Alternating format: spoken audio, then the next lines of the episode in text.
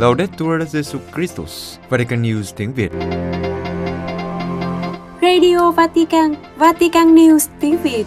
Chương trình phát thanh hàng ngày về các hoạt động của Đức Thánh Cha, tin tức của Tòa Thánh và Giáo hội Hoàn Vũ được phát 7 ngày trong tuần từ Vatican và Roma. Mời quý vị nghe chương trình phát thanh hôm nay, thứ Sáu ngày 25 tháng 3 gồm có Trước hết là bản tin Kế đến là sinh hoạt giáo hội và cuối cùng là phút cầu nguyện.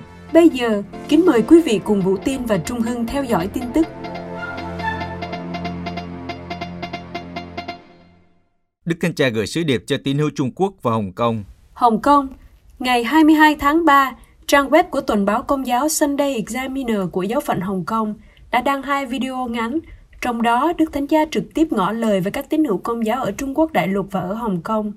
Ngài bày tỏ sự gần gũi với những người đau khổ vì đại dịch và cầu nguyện cho họ. Các video được chính Đức cha Stefano Chu Thủ Nhân ghi hình khi ý kiến Đức Thánh Cha vào hôm 17 tháng 3 tại Vatican. Trong cuộc ý kiến, Đức cha Stefano đề nghị Đức Thánh Cha chúc lành cho giáo hội ở Trung Quốc và Hồng Kông, những nơi đang đối mặt với đợt bùng phát COVID-19 nghiêm trọng trong tháng này. Đức Thánh Cha đã thực hiện các đoạn video với một sứ điệp ngắn gọn bằng tiếng Ý trước khi ban phép lành cho các tín hữu. Trong video, Đức Thánh Cha nói với các tín hữu Trung Quốc, Anh chị em công giáo thân mến, tôi chào anh chị em với lòng biết ơn và yêu mến. Cảm ơn chúng ta đức tin của anh chị em. Cảm ơn lòng yêu kính của anh chị em đối với Chúa Giêsu Kitô và Đức Mẹ, thân mẫu của Thiên Chúa. Cảm ơn về công việc của anh chị em và cảm ơn anh chị em đã mạnh mẽ chống chọi với đại dịch Covid, thứ khiến chúng ta phải đau khổ rất nhiều. Hãy tin bước với Chúa. Đôi khi Chúa ẩn mình và chúng ta không nhìn thấy người, nhưng người vẫn luôn ở bên cạnh chúng ta. Chúng ta cần kiên nhẫn để hy vọng. Tôi gần gũi với anh chị em. Tôi rất yêu quý anh chị em. Tôi cầu nguyện cho anh chị em và xin anh chị em hãy cầu nguyện cho tôi. Trong video gửi các tín hữu Hồng Kông, Đức Thánh Cha nói, Tôi ở đây với giám mục của anh chị em. Tôi gửi đến anh chị em chúc lành của tôi. Tôi chúc anh chị em là những công dân tốt và chúc anh chị em can đảm khi đối diện với những thách đố của thời đại. Đức Thanh Cha nói thêm, Trên hết, tôi nghĩ đến những người trong anh chị em phải đau khổ vì đại dịch Covid. Tôi gần gũi với anh chị em. Đại dịch này đã giết quá nhiều người trên thế giới và cả thành phố của anh chị em. Tôi gần gũi với anh chị em. Tôi sẽ cầu nguyện cho anh chị em và xin anh chị em cũng cầu nguyện cho tôi. Kết thúc sứ điệp, Đức Thánh Cha chúc lành cho các tín hữu và khuyến khích họ tiếp tục tiến bước với tình yêu Chúa Giêsu Kitô và Thánh mẫu của người. Logo và khẩu hiệu chuyến viếng thăm của Đức Thánh Cha tại Cộng hòa Dân chủ Congo và Nam Sudan. Vatican, vào ngày 23 tháng 3, Vatican đã công bố các logo và khẩu hiệu chuyến viếng thăm Cộng hòa Dân chủ Congo và Nam Sudan của Đức Thánh Cha vào đầu tháng 7. Khẩu hiệu cuộc viếng thăm Cộng hòa Dân chủ Congo từ ngày mùng 2 đến ngày mùng 5 tháng 7 là tất cả được hòa giải trong Chúa Giêsu Kitô. Logo gồm có một thánh giá màu xanh da trời, hình ảnh Đức Thánh Cha Francisco, phong cảnh sông núi, một cây xanh và một con okapi. Okapi là con thú lai giữa ngựa vằn và hươu cao cổ, và chỉ ở Cộng hòa Dân chủ Congo nó mới được tìm thấy trong môi trường thiên nhiên. Theo các nhà tổ chức, Okapi được đưa vào logo để nói lên sự phong phú của hệ động vật của Congo. Một biểu tượng quan trọng khác trong logo là một cành cỏ. Nó tượng trưng cho sự tử đạo được đâm rễ sâu trong lịch sử của Cộng hòa Dân chủ Congo. Thông cáo báo chí cho biết, trên thực tế, cây cỏ thể hiện sự chiến thắng, sự tái sinh và sự bất tử, ám chỉ đến thông điệp hy vọng mà chuyến thăm của Đức Thánh Cha mang lại. Theo các nhà tổ chức, thánh giá màu xanh da trời thể hiện lòng sùng kính của người dân Congo đối với Đức Trinh Nữ Maria, Đức Mẹ của Congo, người mang lấy và nâng đỡ những lời cầu nguyện của cả dân tộc với Chúa Kitô cứu thế, sức mạnh của chúng ta.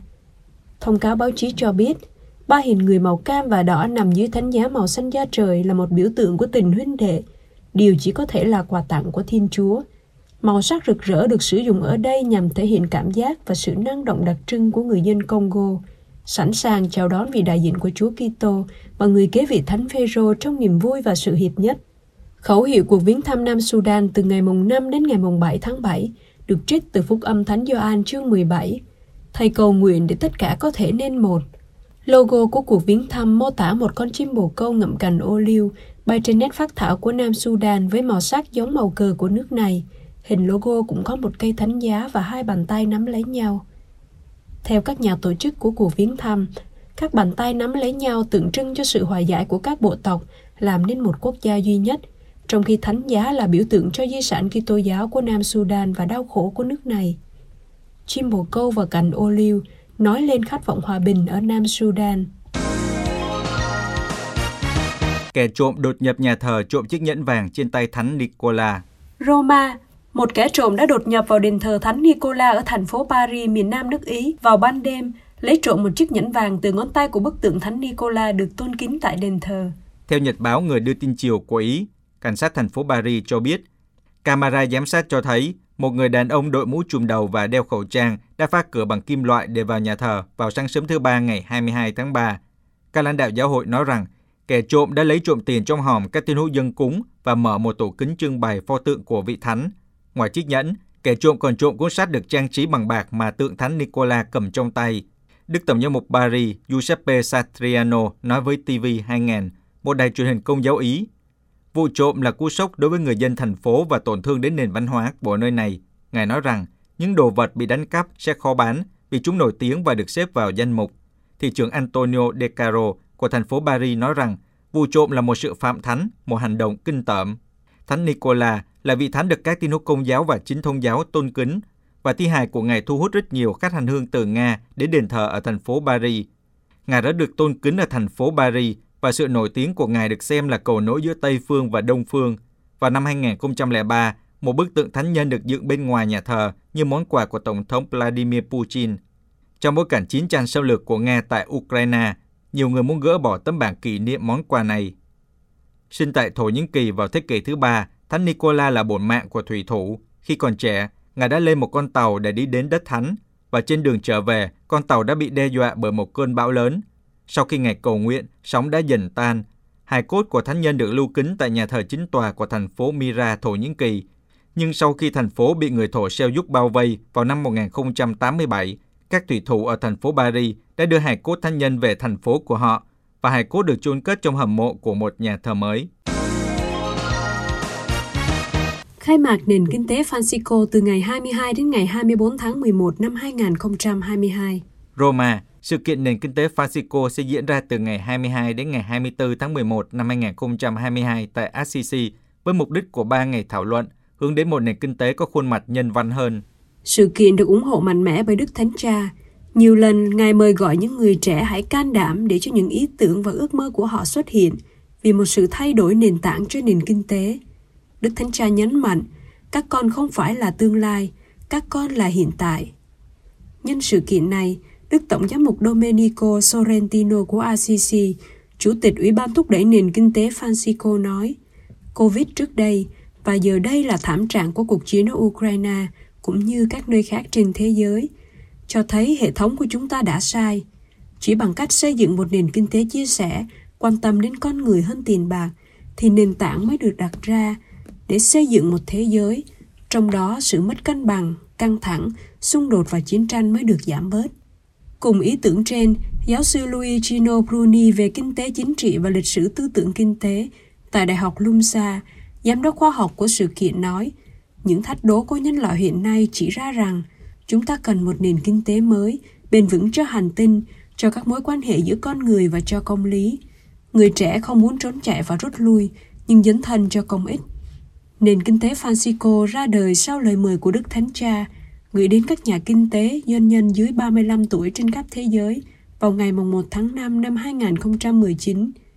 Trong hai năm trước, hàng chục ngàn người trẻ từ 120 quốc gia ở năm châu lục đã tham gia sự kiện trực tuyến toàn cầu. Trọng tâm của sự kiện quốc tế này là các chủ đề quan trọng như công việc, tài chính, giáo dục, trí tuệ nhân tạo, những người trẻ, các nhà kinh tế, các doanh nhân và các nhà hoạt động từ khắp nơi trên thế giới được mời cùng nhau suy nghĩ để ký kết một hiệp ước liên thế hệ nhằm thay đổi nền kinh tế hiện tại và mang lại linh hồn cho nền kinh tế tương lai để nó công bằng, bao gồm và bền vững hơn. Cho tới nay, sự kiện đã có nhiều người từ 70 quốc gia đăng ký tham gia. Người muốn tham gia có thể đăng ký theo trang web của sự kiện cho tới hết ngày 31 tháng 3. Đức Hồng Y Parolin tái kêu gọi đàm phán cho cuộc chiến ở Ukraine. Roma, chiều thứ Tư ngày 23 tháng 3, phát biểu tại hội nghị các đại sứ của Liên minh châu Phi và Liên minh châu Âu cạnh Tòa Thánh, Đức Hồng Y Pietro Parolin, quốc vụ khanh Tòa Thánh, tái kêu gọi đàm phán cho cuộc chiến ở Ukraine và khẳng định giáo hội vẫn tiếp tục gần gũi với những người tị nạn chiến tranh. Tại hội nghị, trước sự hiện diện của ông Aloysius John, Tổng thư ký Caritas quốc tế, ông Martin Pakantai, đại sứ của Senegal, chủ tịch luân phiên của Liên minh châu Âu, đã trình bày một loạt các chương trình bao gồm phục hồi kinh tế trong bối cảnh hậu đại dịch và nhằm cải thiện tình trạng sức khỏe chung qua việc tăng cường các hệ thống lương thực, thăng tiến phụ nữ, thúc đẩy đối thoại và giáo dục trẻ vị thành niên. Trả lời câu hỏi của hãng tin ANSA của Ý đặt ra về cuộc điện đàm giữa Đức Thanh Cha và Tổng thống Ukraine, Đức Hồng Y Parolin nói, sự quan tâm mạnh mẽ được chia sẻ trong cuộc nói chuyện là an ninh cho các hành lang nhân đạo. Ngài nhấn mạnh, điều chúng tôi liên tục yêu cầu là chấm dứt ngay các cuộc giao tranh và thù địch, và tiếp theo là cùng ngồi vào bàn đàm phán. Về nghi thức thánh hiến và phó dân nước Nga và Ukraine cho Đức Mẹ sẽ được Đức Thánh Cha chủ sự vào ngày 25 tháng 3, Đức Hồng Y nói rõ. Trước hết, đó là một sự khẩn cầu hòa bình, xin Đức Mẹ hoán cải con tim, là một hành vi tôn giáo mạnh mẽ nhất phó thác nơi Đức Maria, mẹ của lòng thương xót và nữ vương hòa bình, để đến cứu giúp ở nơi mà nhiều khi khả năng và ý muốn con người không đạt được. Đó là một nghi thức được thực hành nhiều nơi trong truyền thống công giáo. Trong chính thông giáo, tôi không chắc, nhưng điều này không nên tạo ra bất kỳ vấn đề nào trên bình diện đại kết. Trước đây, đã có quốc gia hoặc địa phương đã được thánh hiến không chỉ cho Đức Mẹ mà cả cho Chúa Giêsu để cầu xin sự cứu giúp của Đức Mẹ trong một hoàn cảnh nghiêm trọng như hoàn cảnh mà chúng ta đang sống và dường như không có giải pháp, ít nhất là ngay lập tức. Đối với người tị nạn, Quốc vụ Khanh Tòa Thánh nhấn mạnh rằng cần phải tìm các hình thức hỗ trợ mới, như qua các hình thức cộng tác với nhà nước, nhưng không quên tìm kiếm các nhà hảo tâm bên ngoài. Về phần giáo hội, Đức Hồng Y khẳng định, trước thảm trạng đang diễn ra tại Ukraine, Tòa Thánh vẫn tiếp tục dấn thân mang lại hy vọng cho nhiều người bị buộc phải rời bỏ nhà cửa, cũng như nỗ lực khuyến khích đối thoại và mở ra những con đường hòa giải giữa các bên xung đột.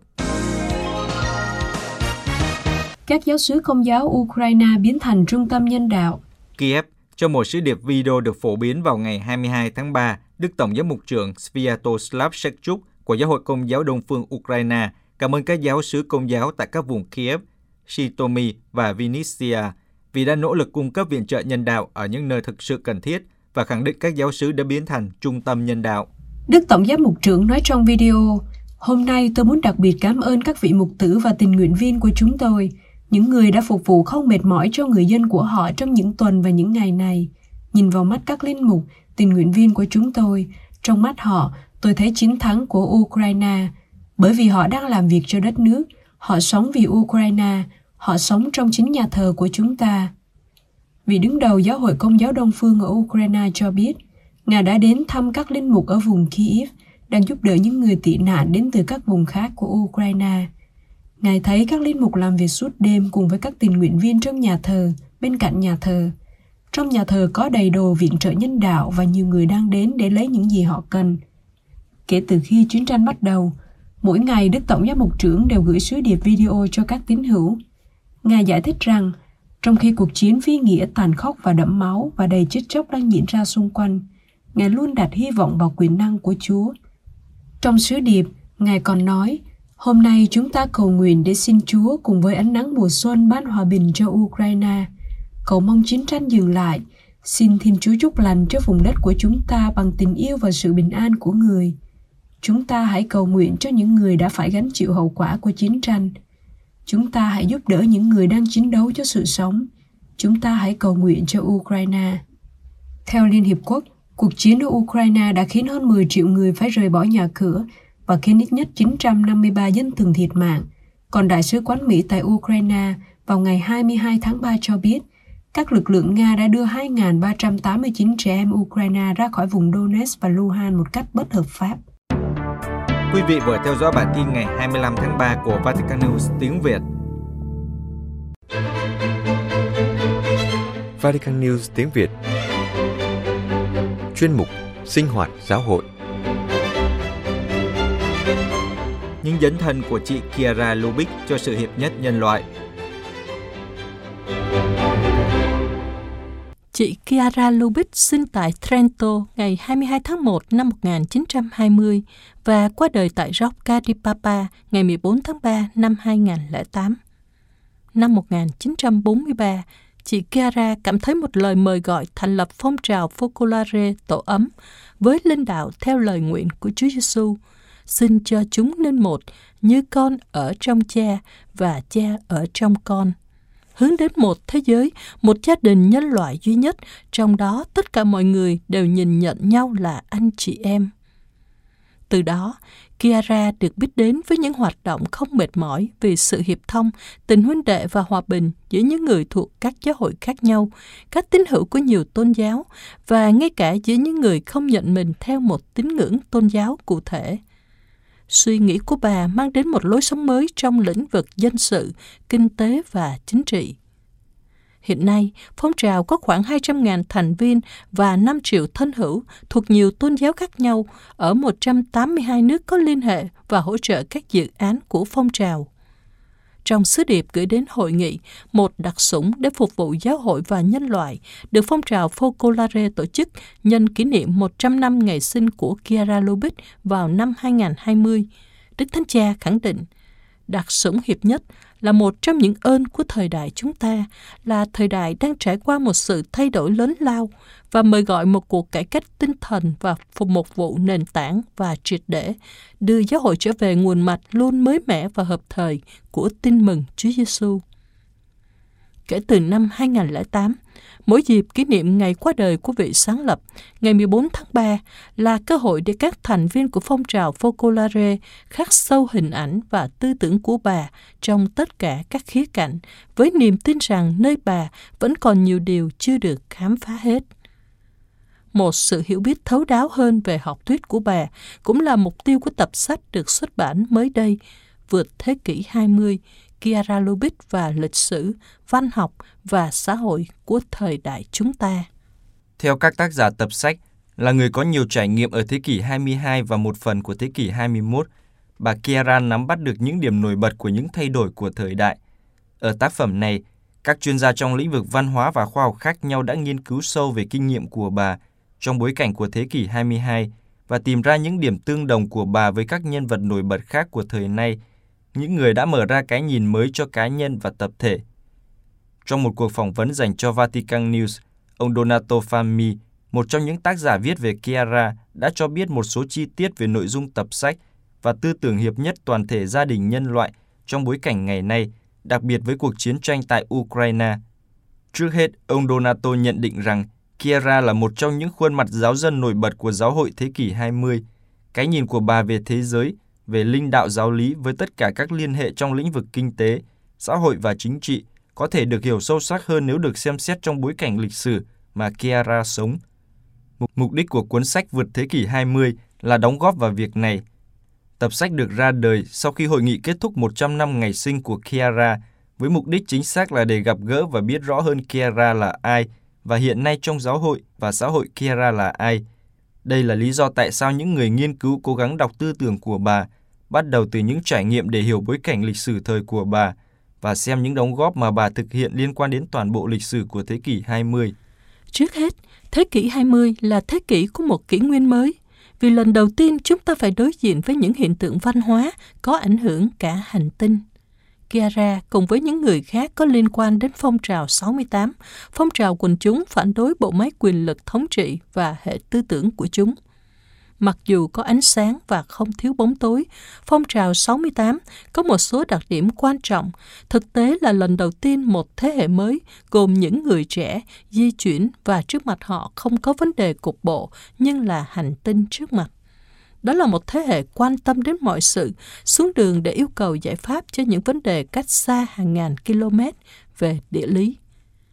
Kiara giải thích nhu cầu này là để cảm thấy rằng tất cả nhân loại được kết nối với nhau và do đó cũng là tầm nhìn chính trị, xã hội và kinh tế của bà bắt đầu từ mệnh lệnh Kitô giáo về tất cả có thể nên một.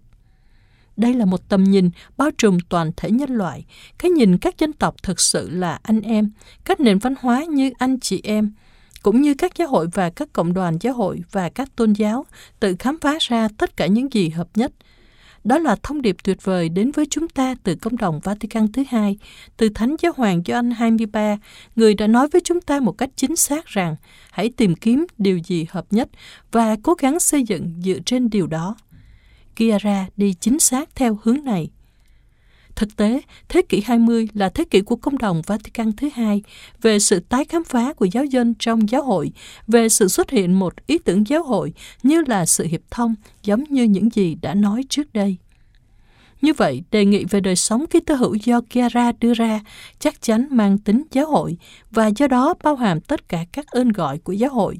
Nhưng nó có một sự mở rộng mạnh mẽ đến giáo dân vì nó dựa chính xác vào sứ điệp nền tảng của Chúa Giêsu. Đó là một ơn gọi phổ quát nhằm đặt Thiên Chúa lên trên hết, xem tất cả là anh chị em và trên hết làm nổi bật những gì có trong giáo hội, đặc biệt là trong giáo hội công giáo và chính giáo dân được tái khám phá, như Kiara nói một cách rõ ràng rằng giáo dân là ký tơ hữu và do đó nơi mình toàn bộ chiều kích tâm linh và đời sống tin mừng, nhưng cũng là toàn thể chiều kích nhân loại. Điều này rất quan trọng vì công đồng đã tự vấn về cách tốt nhất để giáo hội hiện diện trong thế giới, đối thoại với thế giới và Kiara đưa ra đóng góp này. Bà nói, chúng tôi muốn có mặt trong xã hội ở mọi cấp độ, không rút lui để trở thành ký tơ hữu, nhưng dấn thân càng nhiều càng tốt vào tất cả các vấn đề xã hội một cách chính xác để trở thành ký tơ hữu.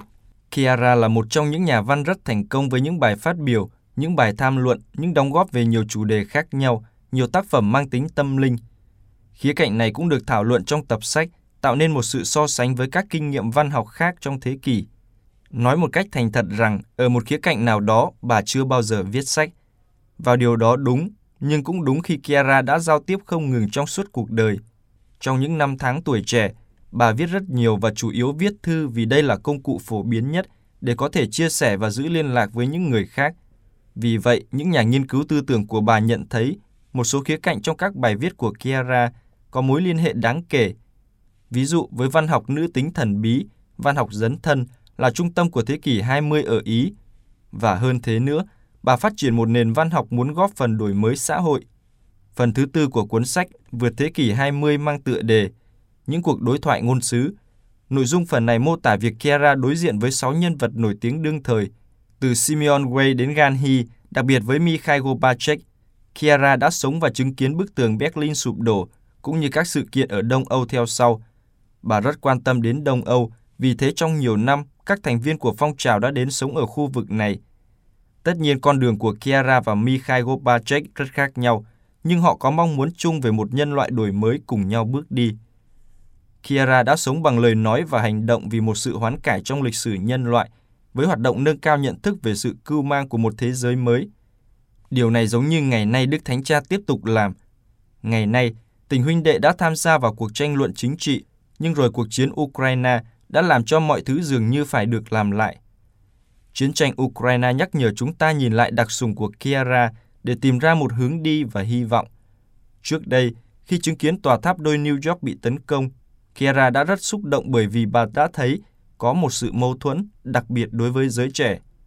Trong nhiều năm, Kiara đã mời gọi các bạn trẻ vào lúc 12 giờ trưa dành một phút thinh lặng và cầu nguyện cho hòa bình. Hôm nay, nếu còn sống bà cũng sẽ muốn nói những lý lẽ cho hòa bình vượt trội hơn chiến tranh, chúng ta tiếp tục tin rằng hòa bình là điều có thể. Kiara không ngừng thúc giục con người tin tưởng vào khả năng hiệp nhất của toàn thể nhân loại. Thực tế, trong những ngày này, nhiều phản ứng và hành động đang lan tỏa trên khắp thế giới về tình liên đới và cả cầu nguyện cho hòa bình là một lời xác nhận cho điều này.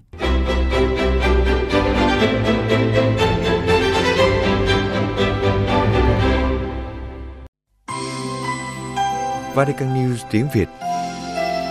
Chuyên mục Phút Cầu Nguyện. Cùng với Đức Thánh Cha cầu nguyện cho hòa bình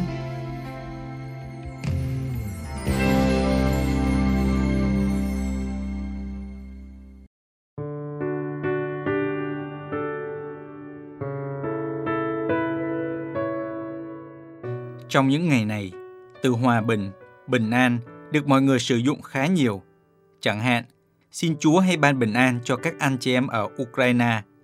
Xin mẹ Maria thương đến đất nước Ukraine, xin hòa bình. Xin ơn bình an và sức khỏe cho gia đình con, cầu xin đại dịch mau kết thúc. Và rất nhiều lời cầu xin tương tự như vậy.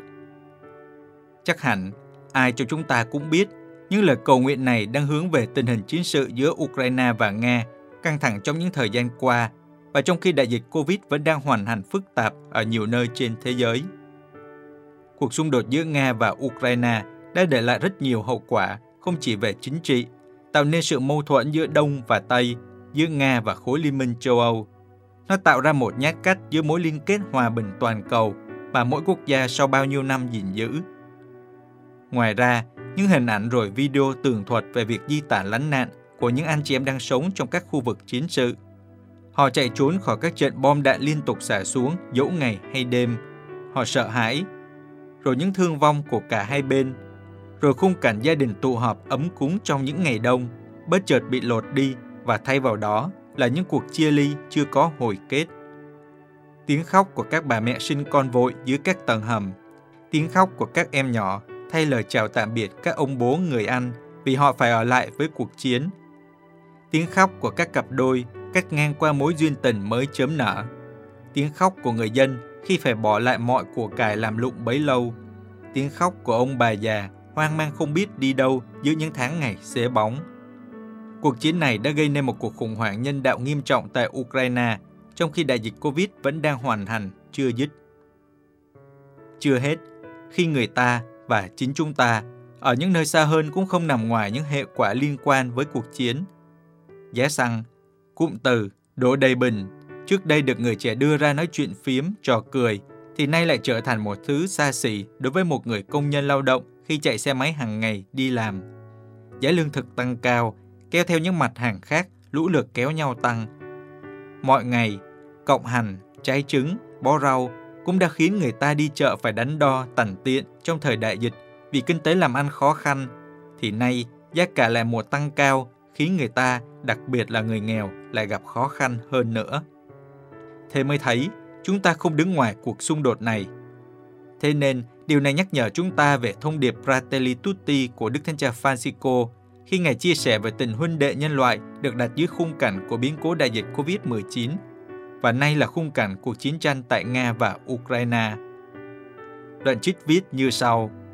Quả thực, một thảm kịch toàn thế giới như đại dịch COVID-19 trong giây lát đã làm sống lại cảm thức chúng ta là một cộng đồng toàn cầu, tất cả cùng chung một con thuyền, trong đó các vấn đề của một người là vấn đề của mọi người.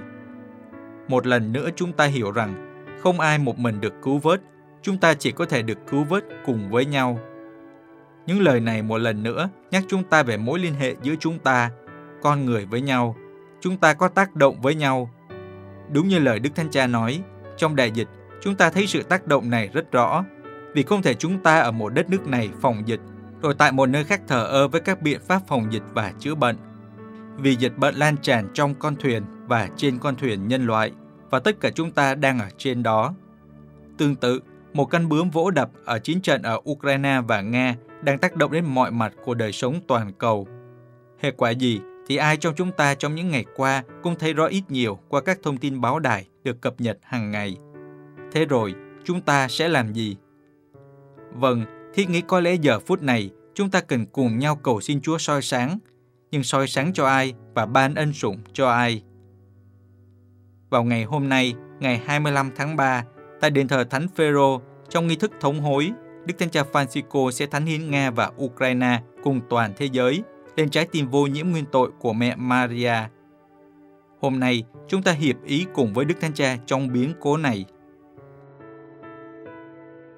Lạy Chúa, xin tha thứ cho chúng con vì chiến tranh. Lạy Chúa Giêsu Kitô, con Thiên Chúa, xin thương xót chúng con những kẻ tội lỗi. Lạy Chúa Giêsu, Chúa đã sinh ra trong bóng tối của bom đạn rơi xuống Kiev. Xin thương xót chúng con. Lạy Chúa Giêsu, đấng đã chết trong vòng tay của mẹ trong một bong kê ở Kharkiv. Xin thương xót chúng con. Lạy Chúa Giêsu, một thanh niên 20 tuổi được gửi ra tiền tuyến. Xin thương xót chúng con. Xin tha thứ cho chúng con khi chúng con không hài lòng với những chiếc đinh mà chúng con đã đóng vào tay Chúa vì chúng con tiếp tục thỏa mãn cơn khát máu của mình bằng máu của những anh chị em bị giày xé bởi vũ khí. Xin tha thứ cho chúng con nếu đôi tay mà Chúa tạo ra lại biến thành công cụ của thần chết. Lạy Chúa, xin tha thứ cho chúng con nếu chúng con tiếp tục giết hại anh em của mình. Xin tha thứ cho chúng con nếu chúng con tiếp tục như Cain nhặt đá trên cánh đồng của mình để giết người anh em của mình là Aben. Xin tha thứ cho chúng con nếu chúng con tiếp tục cố gắng biện minh cho sự tàn ác của mình khi chúng con hợp pháp hóa sự tàn bạo của hành động của mình bằng nỗi đau của người khác. Lạy Chúa, xin tha thứ cho chúng con vì chiến tranh. Lạy Chúa Giêsu Kitô, con Thiên Chúa, chúng con cầu khẩn Chúa, xin người hãy giữ chặt bàn tay của Cain, xin soi sáng lương tâm của chúng con, xin cho những ý muốn tối tăm không được thực hiện. Xin đừng bỏ mặc chúng con cho các hành động gian ác của chính chúng con. Lạy Chúa, xin ngăn chúng con lại, và khi Chúa đã giữ chặt bàn tay của Cain, thì hãy chăm sóc cho anh ta, vì anh ta luôn là anh em của chúng con. Lạy Chúa, xin hãy chấm dứt bạo lực và xin ban bình an đến với chúng con. Chúng con xin hiệp thông giờ phút này với Đức Thánh Cha trong biến cố Thánh Hiến Nga và Ukraine và toàn thế giới lên trái tim vô nhiễm nguyên tội của mẹ rất thánh Maria. Amen.